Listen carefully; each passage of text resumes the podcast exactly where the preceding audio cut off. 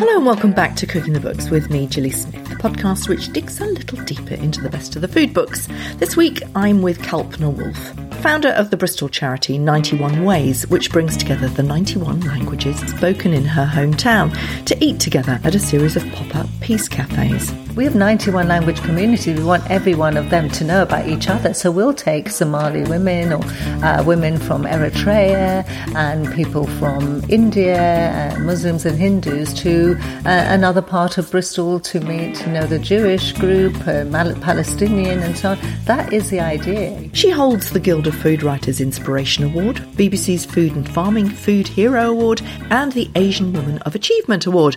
Her book, Eat, Share, Love, features just some of the recipes from the cultures from all over the world which shared the tables at 91 Ways, and for her, is the most important thing she's ever done which is really saying something. Before she retired and became one of the 20 people listed by Waitrose Food magazine's Making the World a Better Place to Live and Eat in 2020, she was head of production for factual and natural history at the BBC, overseeing all the best in TV storytelling, including Frozen Planet, Planet Earth, and TV chefs from Rick Stein and Nigel Slater to the Hairy Bikers. Now, this is a story of storytelling that I argue in my book, Tasting the TV Chef, is one of the most powerful TV ever told and created British food culture in the 1990s. I asked her if she sees it that way. I think what we've had from Nigella and Nigel Slater and the Hairy Bikers is that we've we've seen new trends in food. Um, they, they've taught us a lot about food, actually. You know, Nigella, she brings her lovely Italian food, her love of, you know, really sumptuous food. That's what she is, isn't she? Everything's very rich and it's very giving. And I think that, and that dinner party spirit that she brings, that's definitely, I think it's influenced how we eat and how we share food. Um, and with Nigel Slater, there's a real simplicity there and a real, he thinks such a lot about food. So he makes us think uh, before we eat uh, and also think about what we use, where the food comes from. And with the hairy bikers, you know, they're fun. Uh, they're fun. They're very good with people. Um, they're always back to basics in terms of food, but also who we are. And I and I, I think we've learned a lot from those chefs. Yeah. What I particularly love about British food culture is that it is so full of story. And that's what your book is all about. It's the stories of immigrants and they come from their lands often through, you know, very difficult circumstances, but they hold their food close. And it's that that I think has made British food so interesting. Why don't we see that on the BBC? I think we need to see uh, Britain as it is.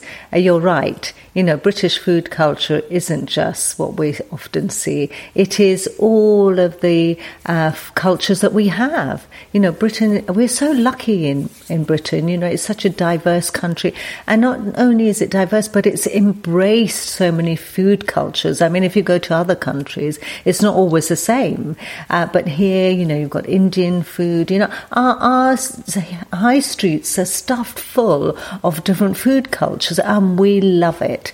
Yeah, we don't see that so much on the TV. We see that more as a side thing, which is a bit of a shame because I think that doesn't represent who we are. It doesn't represent how we eat either because our homes also are full of spices. They're full of different types of foods from different parts of the world. And, uh, you know, we love eating it and we love talking about it too and sharing it. Yeah, and we do. And of course, the thing about global food is that it shows the stories behind the headlines. So, you know, we're right in the middle of a, the, an unfolding story of Ukraine. Uh, it's so important, isn't it, to remember what the food and the music and the people are like in these countries. And food is a fantastic way in. This is what your book is all about. You know, we hear about Somali uh, refugees, we hear about Syrian refugees, we hear about the Kurdish Turks. All of those are headlines, but what you've done is you've you work with the people, you break bread with them. Tell us what you were trying to do with the book. What I wanted to do with Eat, Share, Love is to tell the stories behind the people that we may see uh, in our in our cities, but we don't know anything about really. You're absolutely right. It's about we may only know about the headlines. We might also only know a little bit about them, but actually everybody has a story to tell, and that story tells you not just about them, but it tells you about their entire culture, their heritage, their identity, and often their country's history. And I really wanted to find a way of sharing that because I believe when we share that, we share who we are, but we also share, uh, uh, we make connections. And for me, it's making those connections. I believe the world will be a better place if we understand each other. So, how do we understand each other? Food is a, such a great gateway to understanding each other. And the stories around our food, the memories, the uh, the moments uh, of either of joy or the moments of sadness, or moments of struggle, the moments of ritual, the moments of feasting. All those moments are associated with our food. Those moments put together are who we are. Yeah, and you know, it sounds a bit flip sometimes to say, oh, let's just sit down and break bread and, and, and forget all our differences and, you know, the different languages, the different cultures. But actually, you know, I was talking to Yasmin Khan recently for her book Ripe Figs, and she was going to refugee camps in Lesbos and, and talking to people who have been through hell and back. But sitting down and eating and telling stories of not necessarily of the hell, but of the old country and life and memories. You know, it brings them back to life. It is what they do. And a lot of the stories that she came across was uh, restaurants and people who were working hard to facilitate that, to make people feel like human beings again by eating. It's so far from flip, isn't it? Is that what you were trying to do with 91 Ways? It's absolutely what we're trying to do with 91 Ways. Um, it's such a great catalyst, food is. See, I believe that, you know, sharing a plate of food with somebody is such a great act of kindness. When you offer a plate of food to someone, they will always take it. And when they take it and enjoy it, they're actually opening their heart to you. And once you, they open their heart to you, they start talking. The catalyst of food is what uh, can open and trigger up those memories as well. And then also, that's when people start speaking. So you offer a plate of food to somebody, it's a great act of kindness. That kindness leads to people opening their hearts to you. And that's when you hear the real stories. That's when people tell you who they are and what, what means the most to them. Yeah. I mean, they started off with you realizing that there were 91 languages spoken in your home city of Bristol. That's astonishing. That's mind blowing. Obviously, a lot of those people had just come to Bristol and didn't speak enough English. How were you able to communicate? How were you able to get those stories? Presumably, there wasn't an interpreter around. How did it work? There are 91 languages spoken in Bristol. Yes, I couldn't believe it. Because although there are, you know, Bristol is a diverse city, you wouldn't always know that. Uh, people live in their own areas, they're quite siloed, like most cities, and people are just getting on with their everyday work. Yeah, we don't speak 91 languages, but I really wanted to find a way of bridging divides. I wanted to find a way of making connections. So I chose the thing that is a universal language, and that's food. We all eat, we all understand it, we do it every day, and also it means so much to us. It means who we are, but it also means life to us too, doesn't it? Yeah, absolutely. Physically, it was at, peace cafes that people would come together.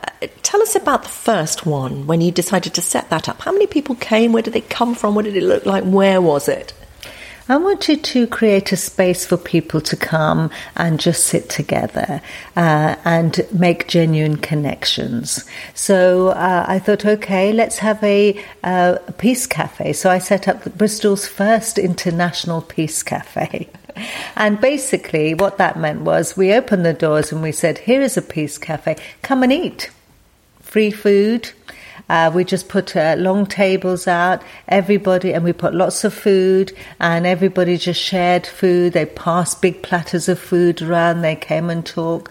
It's a safe space for people just to come and chat. There is nothing, we don't want anything from people. We're not expecting anything. We care for people. Um, we create an atmosphere for them to feel welcome and they can chat or they can just sit and eat and just feel like they're part of something.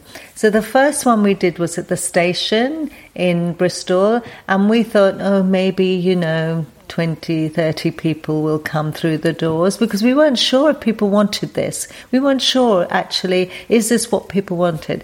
But actually, 185 people came through the doors. I couldn't believe it. And for me, what that meant was actually, I was right people do want this. They want to find ways of connecting. They want to find ways of telling their story because they feel that maybe nobody's interested in their story, but if they could voice their story, if they could share it, they know that they can make connections, they can make friendships. That's so important. Bristol's a small city, yeah. and it's so important that people feel part of it. And this is a great way of feeling part of it. Yeah, and I wonder how much of that has to do with Bristol. Bristol is quite an extraordinary city, isn't it? Um, I'm, I came to the Mazi Project last night, which is a fundraiser for homeless people to be dignified through food boxes containing excellent local produce given you know freely by the local suppliers.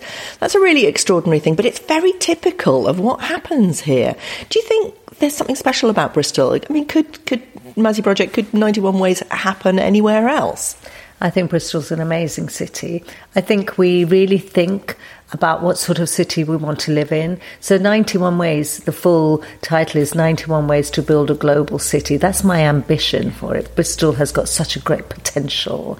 Um, and, you know, we've got fantastic people here thinking about each other, thinking about, and food seems to be the central theme. And there are people sort of thinking about food as a connector, but also, you know, food as health. You know, where does our food come from? How can we think differently? How can we do things better. I think that, you know, Bristol is fantastic, but I absolutely believe that the things that we do here, and I absolutely believe this about 91 Ways, can be a template for how other cities can work. Bristol can be a real model. Yes, this can happen anywhere we're just got we're just a bit ahead of the game. We're mm. like that. We're yeah. very distinctive. what could it look like? What is that vision, your global city? What would you love Bristol to be? Say 10 years' time, what does it look like?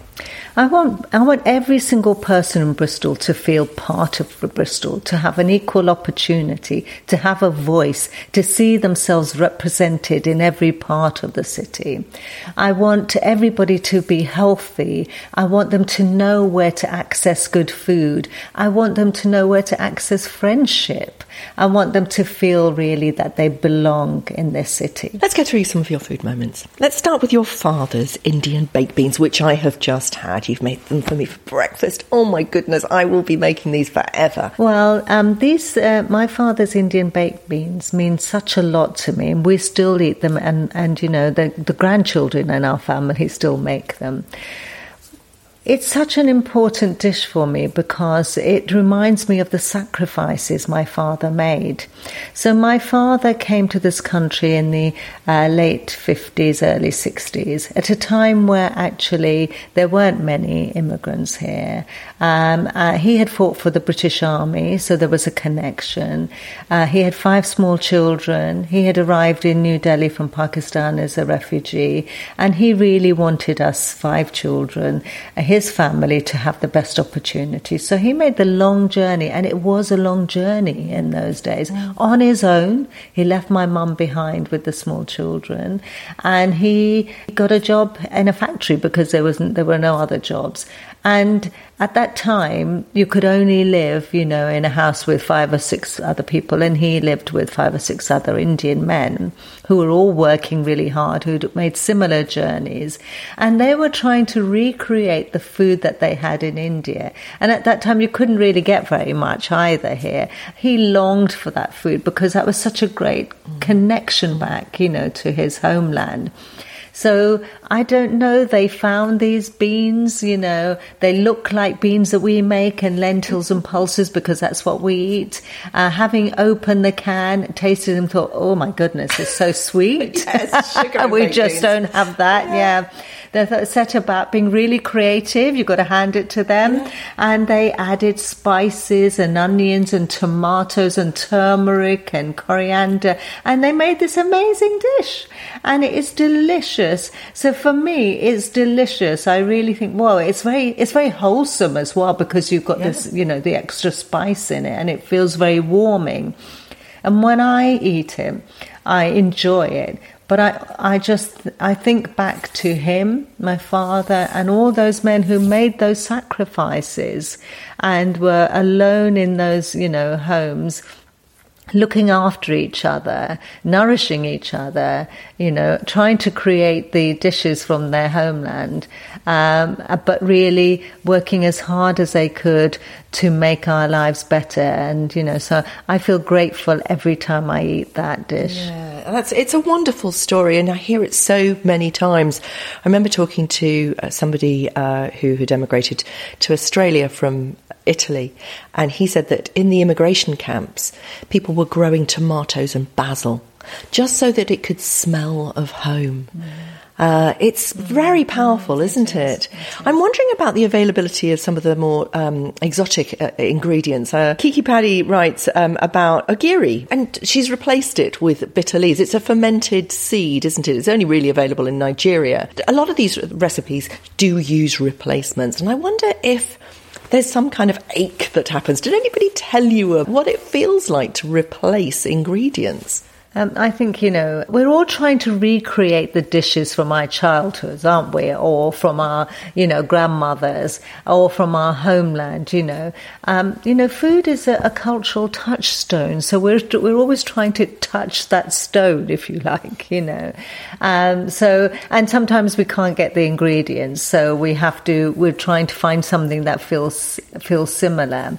Um, and, you know, even that is something. It's about, you know, we may not get the whole feeling, but we get some of it. Because also, Gilly, yes, we want the taste to be the same, but sometimes it is the mere act of cooking it yeah. and, and remembering how it was cooked. So it doesn't have to be identical. I mean, my mother, you know, the dal that I make, it will never taste like when my mum cooked yeah. it.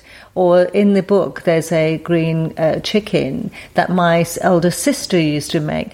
I could make that a hundred times. It will never ever taste the same. But I, I make it. I make it, and I and I I relive the memory of being with her by her side when she made it, and and also the times of happiness. You know, the laughter and so on. And for me, that's that's enough. I'd love to, I'd love to taste exactly the same, but it's also the love that's attached to yeah. that uh, recipe. So you know we can't get everything all of the time. I have to say that you know I mean when my mother came to this country, you couldn't get quite a lot of the spices, but she used to go back to India regularly, and she used to smuggle those spices in. I hate to say it, and I don't want the police knocking on my door now. It's a bit belated, but you know literally, literally, she used to she used to wrap the spices in her clothes and and sew them in. And she couldn't get them. I mean, she must have smelled like turmeric and and garam masala all the time, you know. But she did because she couldn't. She didn't know if it was legitimate. I think it was probably legitimate, but she didn't know.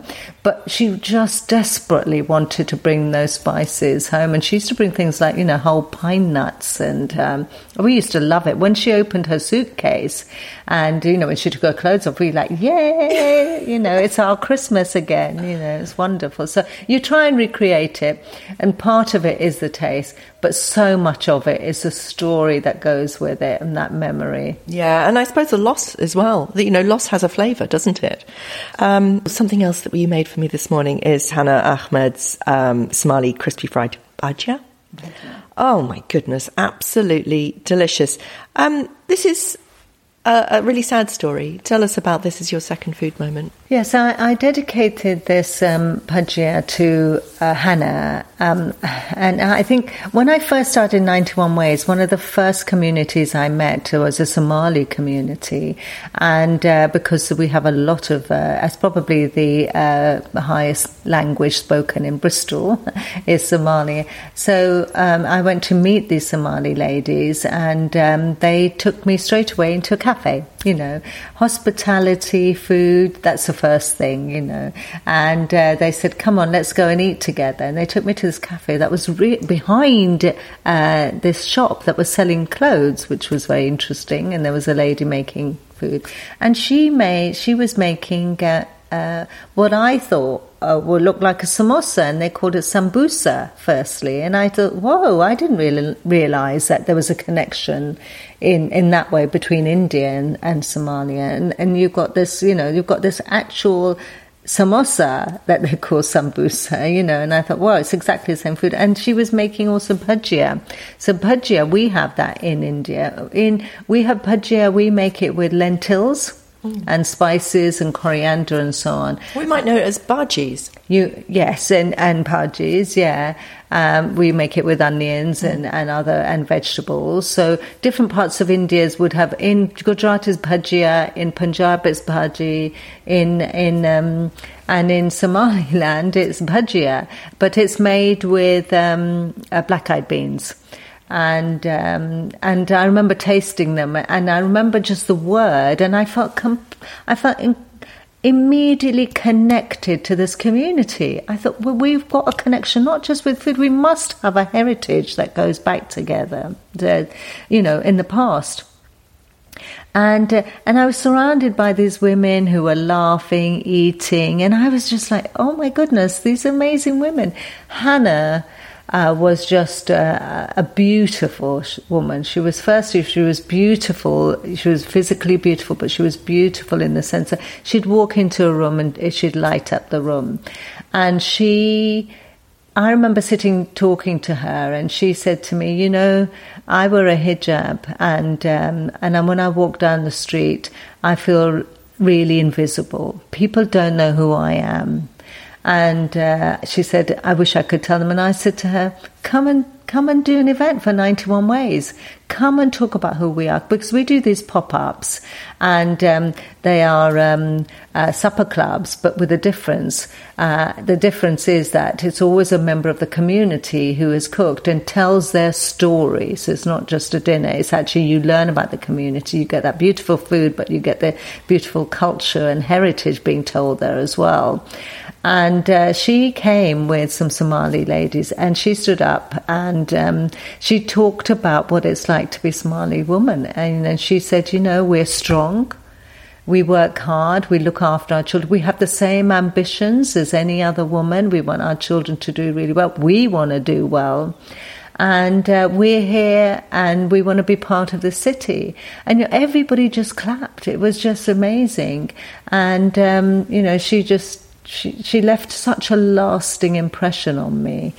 Sadly, um, during lockdown, she passed away, and I was so upset by that because she was very young. She left young children as well behind. And I thought, I have to put something, I have to put her story in the book as a legacy for everybody to know that you might see people walking down the street, you think you have nothing in common with them. We all have things in common. And the most thing that we have is our common humanity. And Hannah taught me that. It's a, an incredibly sad story, but a wonderful legacy about the importance of cultural practices. Um, and your third food moment is is a is a big leap. And I'm thinking about the kind of the religious aspects of such a mix of, of cultures. I mean, we we're talking about, uh, you know, whole pigs uh, cooked over a pit in, in Spanish Town, Jamaica, in your third uh, food moment. How do the Muslims in your community handle those kind of conversations? Do they ever come together over food? Oh, absolutely. The whole thing about 91 ways is that everybody comes yeah. and and otherwise we'd be just talking to the same communities. Exactly. and we have 91 language communities. We want every one of them to know about each other. So we'll take somali women or uh, women from eritrea and people from india and muslims and hindus to uh, another part of bristol to meet you know the jewish group uh, palestinian and so on. That is the idea you know. And uh, although you know there are religious practices practices, and you know, um, and uh, some people may not eat, will only eat halal food. They welcome learning about each other. You know, the food is there to enjoy, but it is the catalyst for that yeah. conversation. It's the catalyst to make those connections, and and you know, people are so giving that there's always alternatives. You know, people go really out of their way to make the food right for everybody. I mean, you know, we've um, we had an event at the Hindu temple, and, and uh, uh, we and a refugee group of women came, and they were all Muslims, and um, they it was all vegetarian food. Yes, they ate that food and really enjoyed it, but you know, towards the end they stood up and, and we weren't sure. We thought, well, would they want to know about Hinduism? It wasn't about Hinduism. It was about a space that we had really there for it. And we wanted to share the food that we eat. And they stood up and they said, we would love to look around the temple because we want to know more about what you believe. And I was just like, this is amazing. You know, and so it was the, the um, priest, uh, the pundit, taking the Muslim women around the um, temple and showing them around and saying, "Oh, this is Lord Shiva, and this is you know Krishna, and this is what believe," and they were just loving it. And and you know, I think if you make those possibilities happen, people are so open. Yeah. People yeah. really want to learn. They want to know about each other. People want peace as well, you know. Yes, they really do. So, yeah. So, tell us about the your, your third food moment, the the jerk marinade. Oh yes, wow! Who doesn't love jerk chicken or jerk pork, you know. I mean, I was introduced to it here um, by Marty. I've never tasted anything like it. I thought I tasted it before. And of course, you know, uh, if you speak to Marty, you know, she she's really, really careful. She she she will not share her recipe with anybody. and so I don't know how I prized it out of her. It's in the book don't tell anyone else, okay? That's what she said.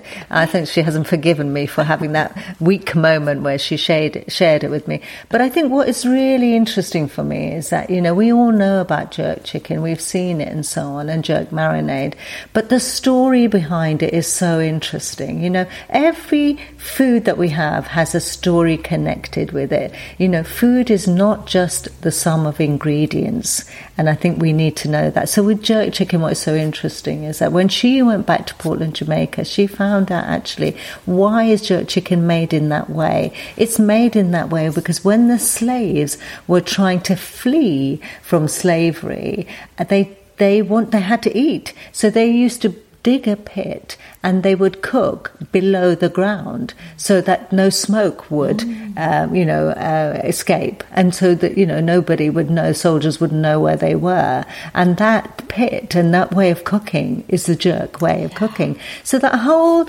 you know, that incredible food that we love has this historical story, a story of freedom, uh, a story of fleeing oppression, and a story that's so tied to Jamaican history. And I love knowing that. So now when I eat it, I appreciate it even more. And I'm so grateful when Marty and her family have, have shared this with me because I know what it means to them. Yeah.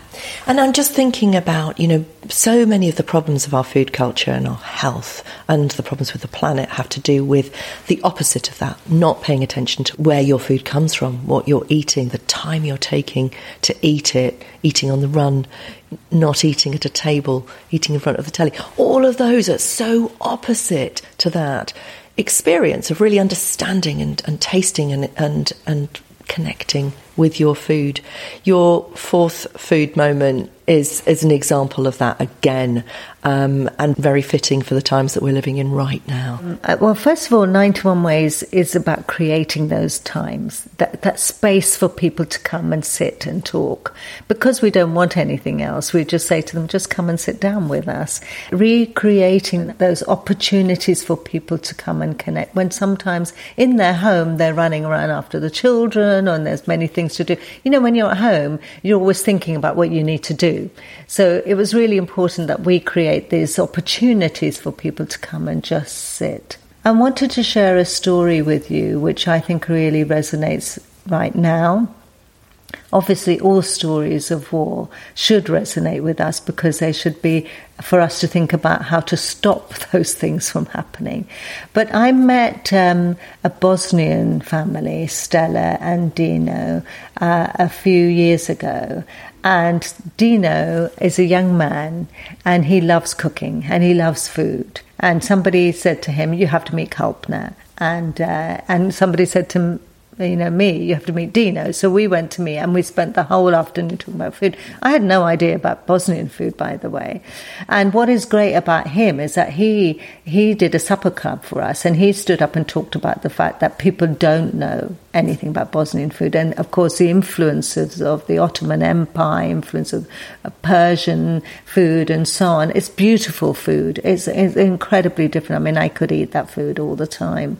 What I love about Dino is that he talks about how his food is so connected to where he was born and connected to those stories. And those stories aren't all positive, but how he's turned that into positive. So he grew up in Mostar uh, just when the war had broken up. He was only a child then. He grew up to the sound of snipers firing around uh, the town he was born in. He grew up to soldiers coming, and in fact, soldiers came and marched them out of their home. So he and his mother had to flee. And what was terrible was that until that moment, they had lived cheek by jowl with their Muslim neighbors, with all the different neighbors, and there were no dis- differences. You know, they were like brothers, but then the war happened, and they managed to come to uh, England. And he says, you know, what that time taught him is actually you have to come together. You have to understand that there are no differences, that actually we are the same.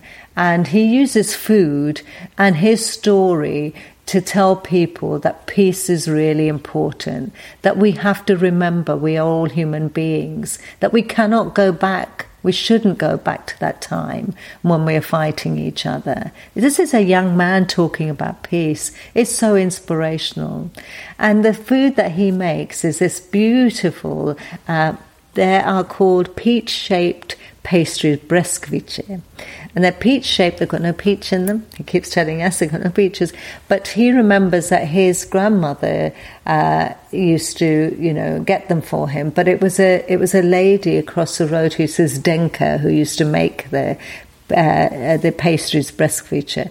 And when his grandmother used to come and visit, he used to say to her, Could you bring some of those? Please could you ask Zdenka to make some more? So this poor Zdenka, who is quite elderly, will spend the whole day making a whole box of these, you know, Tupperware full of these, and they're quite laborious but really beautiful.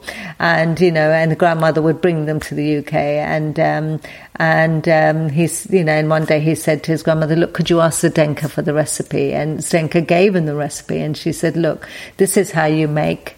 Um, the peaches, and she, he said, uh, what you need to do is make them exactly like this, and you need to add in some love, and they will be perfect.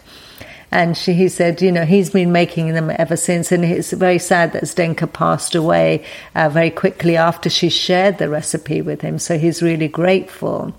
But those peach shaped um, pastries mean so much to him. They represent his culture. They represent, because they're very beautiful, he loves the fact that he can show them to people and say, You see, you think you know about Bosnian culture and Bosnian food? Look at these. and they're very intricate and lovely. So I think that's his way of saying, look, you know, find out more about us.